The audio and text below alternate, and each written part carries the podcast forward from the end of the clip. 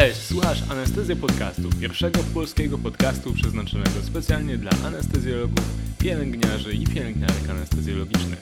Z tej strony Staszek Wandersbach i zapraszam Ciebie na siedemdziesiąty odcinek Anestezja podcastu. Dzisiejszy temat zainspirowany jest przez Michała, który jest studentem Śląskiego Uniwersytetu Medycznego i razem z Kołem Anestezjologii i Intensywnej Terapii przysłali mi do wypełnienia i do rozpowszechnienia ankietę dotyczącą premedykacji farmakologicznej przed znieczuleniem, przed operacją. Chciałbym podzielić się z Wami krótkim nagraniem, które przysłał mi Michał. Cześć, jestem Michał, studiuję na Siumie w Katowicach i razem z kolegami z Koła Anestezjologii i Intensywnej Terapii piszemy pracę na temat sposobów premedykacji przed zabiegami chirurgicznymi. Chcielibyśmy poprosić o pomoc, a mianowicie o wypełnienie naszej ankiety. Będziemy bardzo wdzięczni za każdą przysłaną odpowiedź, a jak już napiszemy pracę, to chętnie podzielimy się wynikami. Dzięki. Jeśli jeszcze tego nie zrobiliście, to zachęcam Was do tego, żebyście tę ankietę wypełnili. Jest ona ciekawa, dobrze zrobiona i jestem przekonany, że jej wyniki mogą rzucić ciekawe światło na to, jak pacjenci w polskich szpitalach przygotowywani są do procedur operacyjnych przez lekarzy anestezjologów, którzy się nimi zajmują. Zanim przejdziemy do dzisiejszego tematu, jeszcze bardzo krótki fragment niesponsorowany. Jak wiecie, Anestezja Podcast jest dziełem niezależnym, utrzymującym się bez dofinansowań i bez dotacji firm farmaceutycznych i technologicznych z dziedziny medycyny. Jedynym źródłem pieniędzy na nasze działanie są dobrowolne wpłaty słuchaczy Anestezja Podcastu, naszych patronów.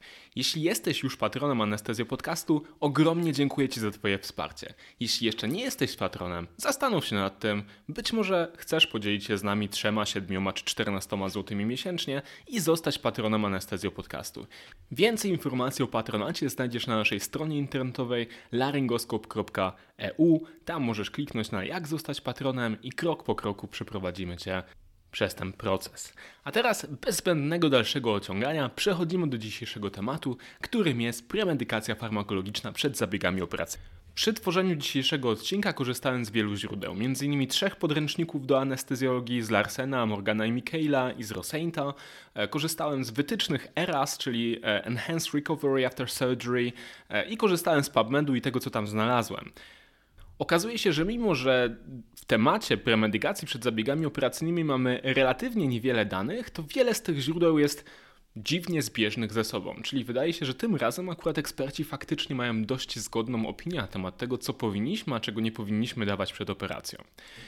Na, nasz podcast podzielimy dzisiaj w zależności od celów premedykacji, jakie stawiają przed sobą autorzy rozdziałów w podręcznikach. I do tych celów należą zniesienie lęku, rozpoczęcie multimodalnej analgezji, zahamowanie wydzielania śliny i treści oskrzelowej, zmniejszenie reakcji autonomicznej pacjenta, zapobieganie aspiracji oraz negatywnym konsekwencjom, jeśli już do tej aspiracji dojdzie, oraz zapobieganie pooperacyjnym nudnościom i wymiotom. W tym miejscu fundamentalna mądrość tybetańskiego mnicha. Kiedy stosujesz leki w premedykacji, rób to tylko pamiętając o ich celu, a nie w ramach bezmózgiej rutyny. Dzisiejszy podcast ustrukturyzujemy więc pamiętając o celach premedykacji. I zaczniemy od pierwszego rozdziału – zniesienie lęku i sedacja. Pamiętaj, że u zdecydowanej większości pacjentów pełna empatii rozmowa z anestezjologiem ma wystarczające działania aksjolityczne. Nie trzeba im w ogóle podawać żadnych leków. Po prostu wytłumacz im, co będzie się działo, a będą dużo spokojniejsi. Większość wytycznych E R A S, czyli Enhanced Recovery After Surgery, mówi o tym, żeby unikać farmakologicznej premedykacji, gdy tylko to możliwe i podawać ją tylko wtedy, kiedy nie ma innej opcji. Jak więc ja postępuję praktycznie w stosunku do znoszenia lęku i premedykacji z tym związanej? Po pierwsze, kiedy mam pacjenta, z którym rozmawiam, dokładnie opisuję to, jak będzie wyglądał dzień operacji. Od momentu, kiedy pacjent się obudzi, przez wszystko, co będzie przy nim robione, aż do momentu indukcji znieczulenia ogólnego. Podkreślam, że na każdym etapie tego postępowania zapewniona będzie pacjentowi odpowiednia opieka, która ma służyć temu, żeby łagodzić również jego lęk. W czasie rozmowy staram się ocenić poziom lęku pacjenta. Czasami po nich po prostu widać, czy mają wysoki poziom lęku, czy też niski poziom lęku i podchodzą do tego wyluzowani. Jeśli uznam to za stosowne, to zadaję bezpośrednie pytanie, czy pacjent uważa, że potrzebuje tabletki na uspokojenie przed operacją. Jeśli odpowiedź jest twierdząca, to przy braku przeciwwskazań zlecam małą dawkę, najczęściej midazolamu. Wtedy pytam pacjenta, czy możemy zrobić tak, że spróbujemy bez tabletki, a jeśli będzie czuł się zestresowany, jeśli będzie czuł um, lęk, to poprosi o tą tabletkę, którą rozpisujemy na żądanie. Po ustaleniu z pacjentem takiej formy mogę zlecić go w ten sposób i w przypadku, kiedy pacjent będzie odczuwał lęk w dniu zabiegu, może dostać tą tabletkę. Do tego nadaje się midazolam, ale nie inne benzodiazepiny, o tym powiemy za chwilę, ponieważ midazolam ma pierwsze efekty działania już po pięciu minutach od zażycia w formie doustnej. Za to Bez, tego całego, bez tej całej otoczki podaję zawsze midazolam rutynowo u dzieci. Ten lęk separacyjny u dzieci jest na tyle duży, że bez midazolamu jest to trudne przeżycie zarówno dla rodziców, jak i dla dziecka, dlatego dzieci dostają ode mnie rutynowo midazolam. A kto nie dostaje go nigdy, nawet kiedy lęk jest, nie dostają go ciężarne z tego powodu, że w wytycznych E R A S jest napisane, że nie jest to dozwolony lek, że ma e, złe efekty zarówno na matkę, jak i na płód. I tak jak powiedziałem, w dzisiejszych czasach centralną rolę w premedykacji takiej anksjolitycznej przed zabiegiem operacyjnym odgrywają benzodiazepiny.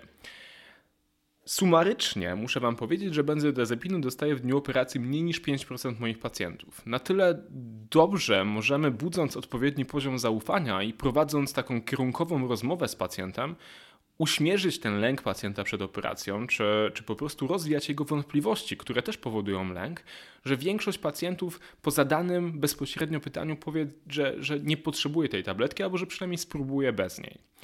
Jeśli jednak mamy pacjenta, któremu z, z różnych przyczyn chcemy podać benzodiazepinę, to główne preparaty, które według podręczników znajdują zastosowanie w premedykacji, to diazepam, lorazepam i midazolam.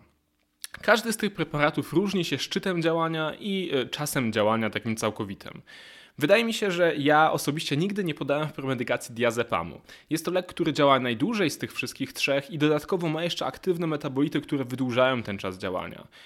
Z mojej perspektywy te, które lepiej trochę nadają się do podawania przed znieczuleniem ogólnym, czy też regionalnym, to midazolam i lorazepam. Midazolam ma początek działania już po kilku minutach, tak jak powiedziałem, już po pięciu minutach od podania tabletki widać jakiś efekt działania, szczyt działania jest po trzydziestu minutach i normalizacja funkcji umysłowych teoretycznie po około czterech godzinach. Natomiast lorazepam jest dłużej działającym lekiem, który po podaniu doustnym ma początek działania po trzydziestu minutach, szczyt po dwóch godzinach i czas półtrwania dwanaście do osiemnastu godzin, czyli mamy lek, który działa relatywnie długo. Lorazepam w niskiej dawce od pół do jednego miligrama rozważam ewentualnie u pacjentów, którzy są pe- potężnie zestresowani, którzy prawdopodobnie operowani będą dopiero w godzinach popołudniowych, czyli podanie midazolamu rano nie wystarczy im, żeby dotrzeć bez lęku do czasu operacji. I taki fakt, że pacjent dostał lorazepam, zaznaczam wyraźnie na karcie znieczulenia. Dlaczego? Dlatego, że jeśli wykonujesz znieczulenie takiego pacjenta, który dostał lorazepam i znieczulenie to nie trwa specjalnie długo, próbujesz wybudzić takiego pacjenta i masz problemy z jego obudzeniem, no to obecność tego paskudstwa w organizmie pacjenta jest relatywnie silnym powodem, który może doprowadzić do takiego stanu, do przedłużonego wybudzania po zabiegu operacyjnym i należy wciągnąć też diagnostykę różnicową przedłużonego wybudzania pacjenta. Warto pamiętać również o tym, jakie są przeciwwskazania do benzodiazepin i są to miastenia, ataksja, ciężkie zatrucie alkoholem oraz ciąża. Osobną opcją terapeutyczną, która pojawia się w kontekście leczenia przedoperacyjnego lęku, jest melatonina. W dwa tysiące dwudziestym pojawiło się kolejne podsumowanie dotychczasowych dowodów dotyczących tego preparatu, które załączę w linku do tego podcastu. Generalnie doszli tam do wniosku, że w porównaniu z placebo melatonina, która została podana jako premedykacja w formie tabletek albo podjęzykowo, zmniejszała natężenie lęku w czasie od pięćdziesięciu do stu dwudziestu minut po podaniu i potencjalnie było to istotne klinicznie.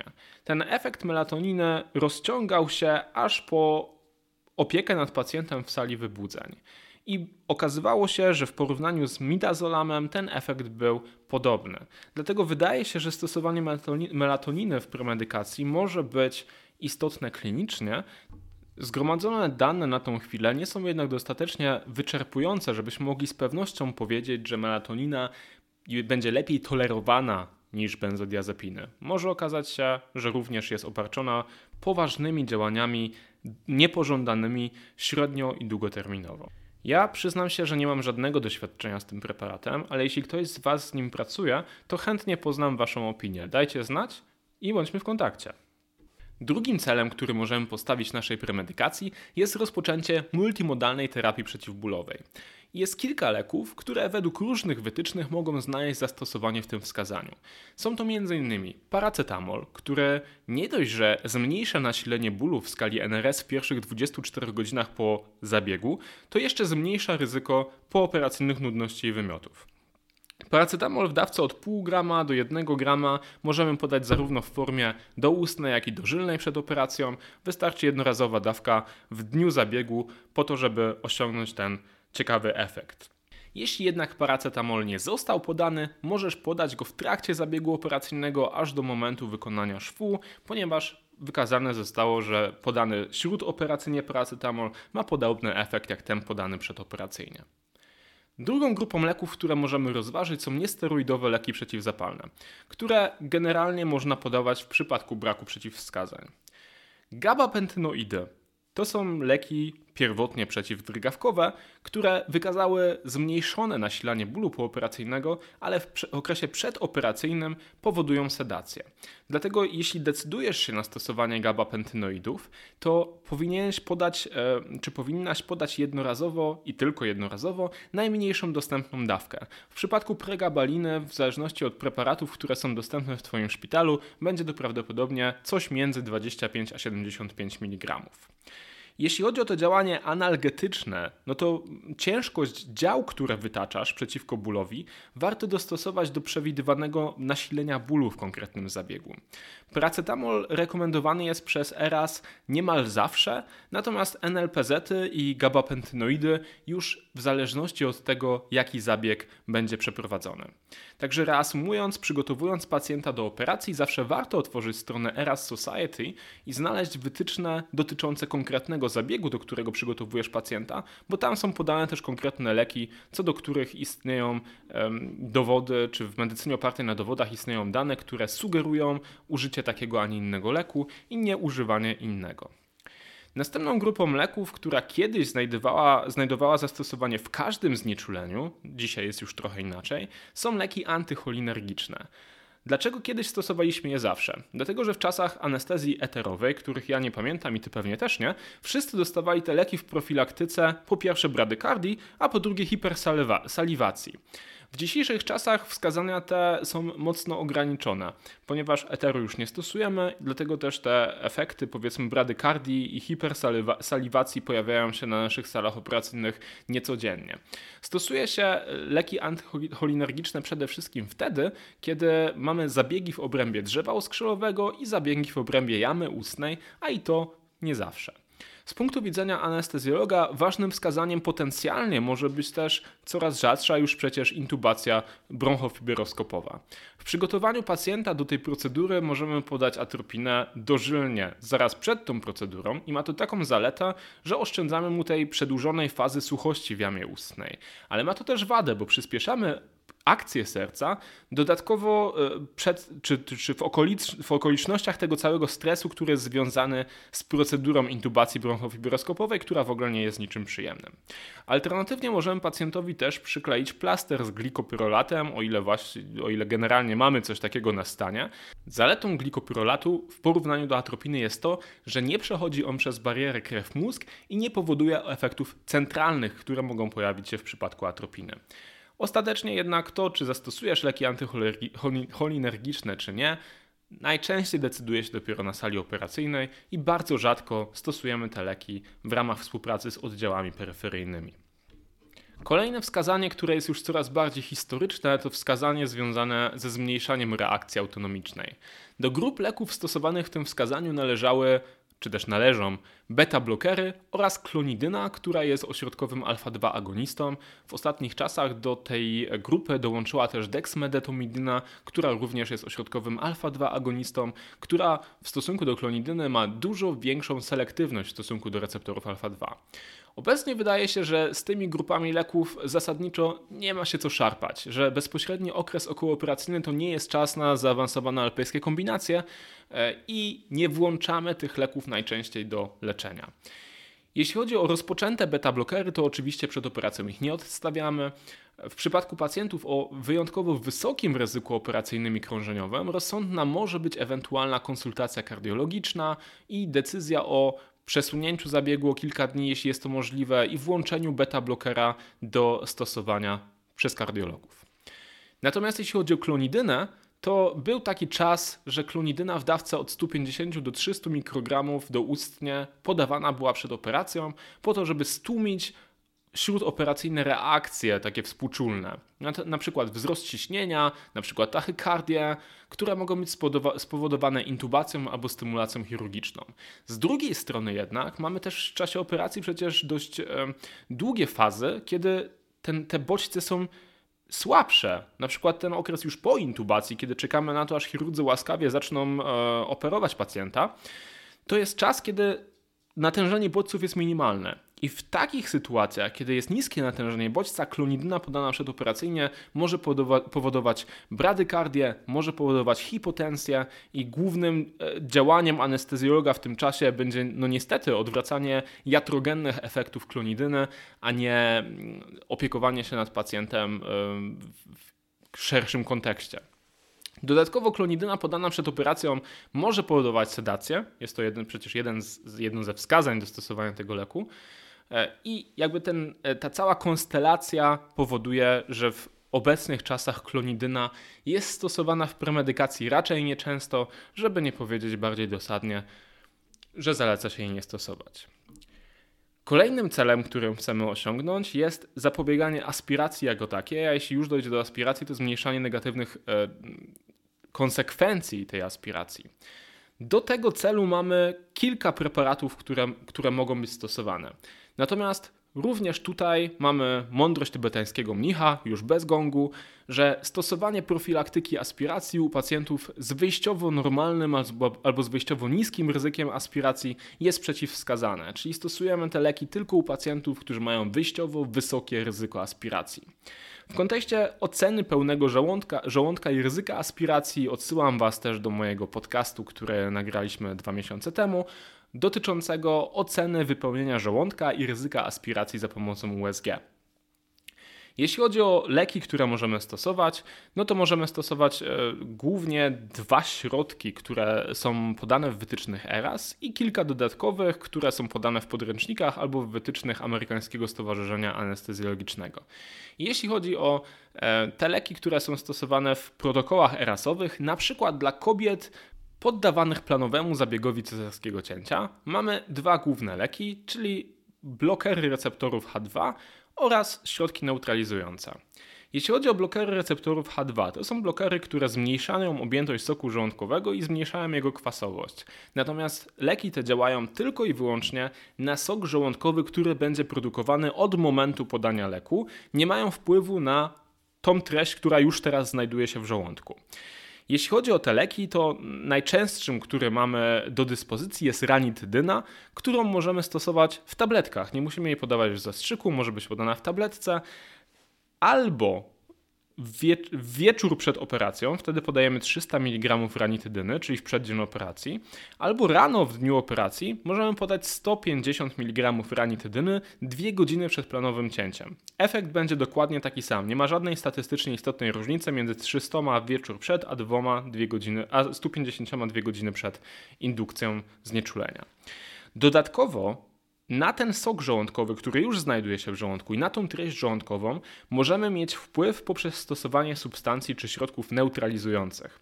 Taką substancją jest cytrynian sodu, który w dawce trzydzieści mililitrów możemy podać bezpośrednio, mówi się bezpośrednio, tak naprawdę jest to około dziesięć minut przed indukcją znieczulenia. Ten cytrynian sodu natychmiast neutralizuje zawartość żołądka, czyli zmniejsza kwasowość soku żołądkowego. I dodatkowo ten efekt utrzymuje się około jednej godziny po podaniu. Także jest to sposób, który też warto stosować. Jeśli chodzi o wytyczne Amerykańskiego Stowarzyszenia Anestezjologów, tam również jako punkt, powiedzmy, do rozważenia stoi zastosowanie inhibitora pompy protonowej podawanego drogą dożylną. Można to zrobić, nie trzeba. I jeszcze jedną rzeczą, która w różnych podręcznikach się pojawia, jest metoklopramid. Metoklopramid, czyli antagonista dopaminy, który nie wpływa ani na objętość żołądka, ani na kwaśność soku żołądkowego, ale pobudza perystaltykę i dzięki temu teoretycznie może prowadzić do szybszego opróżniania żołądka. Decyzja jednak co do tego, czy jeśli mamy do dyspozycji tyle innych środków, chcemy wybierać właśnie ten środek, który jest antagonistą dopaminy, tą decyzję zostawiam Wam. Dla mnie jest to lek w tym wskazaniu ostatniego wyboru. Kolejnym potencjalnym celem premedykacji jest zapobieganie pooperacyjnym nudnościom i wymiotom. Nudności i wymioty to jedne z najczęstszych powikłań znieczulenia ogólnego i jedne z najistotniejszych powodów, dla których pacjenci źle oceniają swoje znieczulenie i co za tym idzie swojego anestezjologa.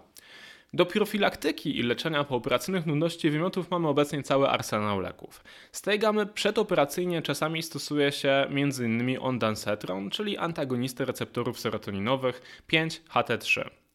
Na chwilę obecną brak jest dowodów na to, że czas podawania ondansetronu i innych leków przeciwko pooperacyjnym nudnościom i wymiotom, czyli tzw. timing, ma realny wpływ na ich działanie.